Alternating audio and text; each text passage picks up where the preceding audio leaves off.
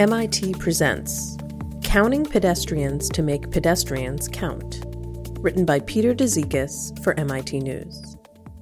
A key portion of MIT's campus overlaps with Kendall Square, the bustling area in East Cambridge where students, residents, and tech employees scurry around in between classes, meetings, and meals.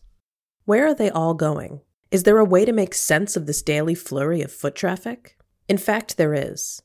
MIT Associate Professor Andres Sevtsuk has made Kendall Square the basis of a newly published model of pedestrian movement that could help planners and developers better grasp the flow of foot traffic in all cities.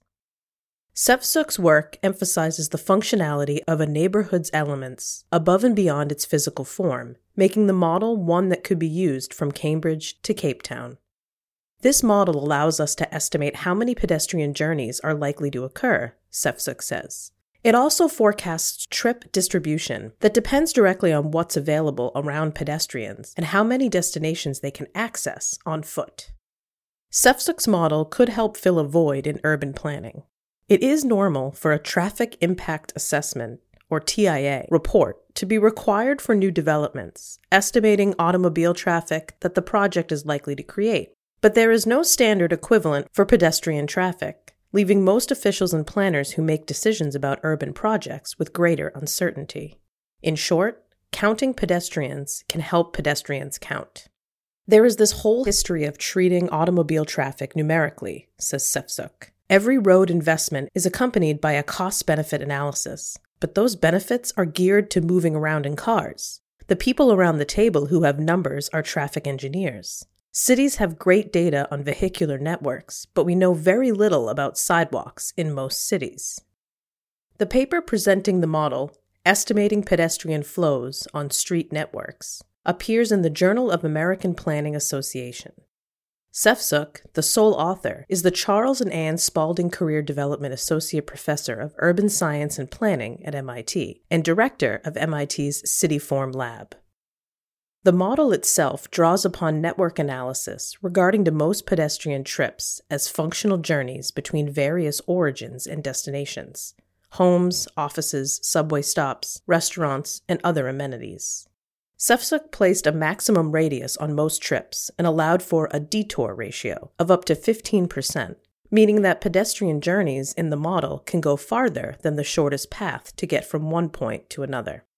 To acquire data for the model, Sevtsuk obtained property level data from the city and had observers count pedestrians on 60 street segments in Kendall Square for calibration purposes before the COVID 19 pandemic, during two times a day a midday period from 12 to 2 p.m. and an evening rush hour period from 4 to 8 p.m.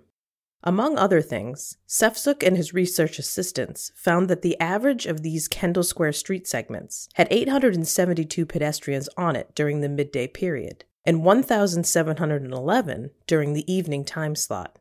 Kendall Square's main street, which features a subway station, many MIT buildings, and offices for Google and Amazon, among other firms, averaged a neighborhood high 11,311 pedestrian trips during the four hour evening period.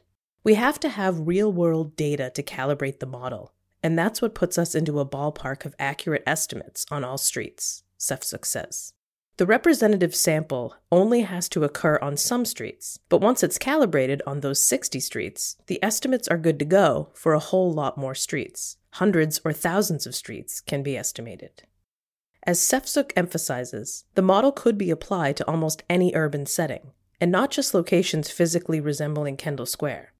Given destinations to walk to and decent street conditions to connect them, people will walk around all kinds of neighborhoods. The estimates are not just comparatives with some similar places, Sevtsuk says. They are directly estimated trips from specific buildings to other specific buildings nearby, depending on their uses.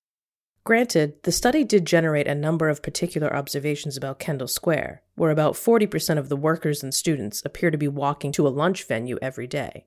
But more broadly, Sevtsuk emphasizes the model could also be integrated into urban planning to help shape developments still on the drawing board in multiple ways, to estimate pedestrian flows, to help with zoning decisions, and to make sure retail frontages are in places with significant pedestrian flow, among other things. What's particularly useful is that it can be applied not just to existing areas like Kendall, but also to newly planned places, Sevtsuk notes. Even if we were planning a new area, just by knowing what the built configuration of the future development will be and what land uses it may contain, we can have an educated forecast about what the pedestrian flow will look like.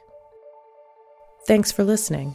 You can find more audio content from MIT on Google Play, Apple Podcasts, Spotify, or wherever you get your podcasts.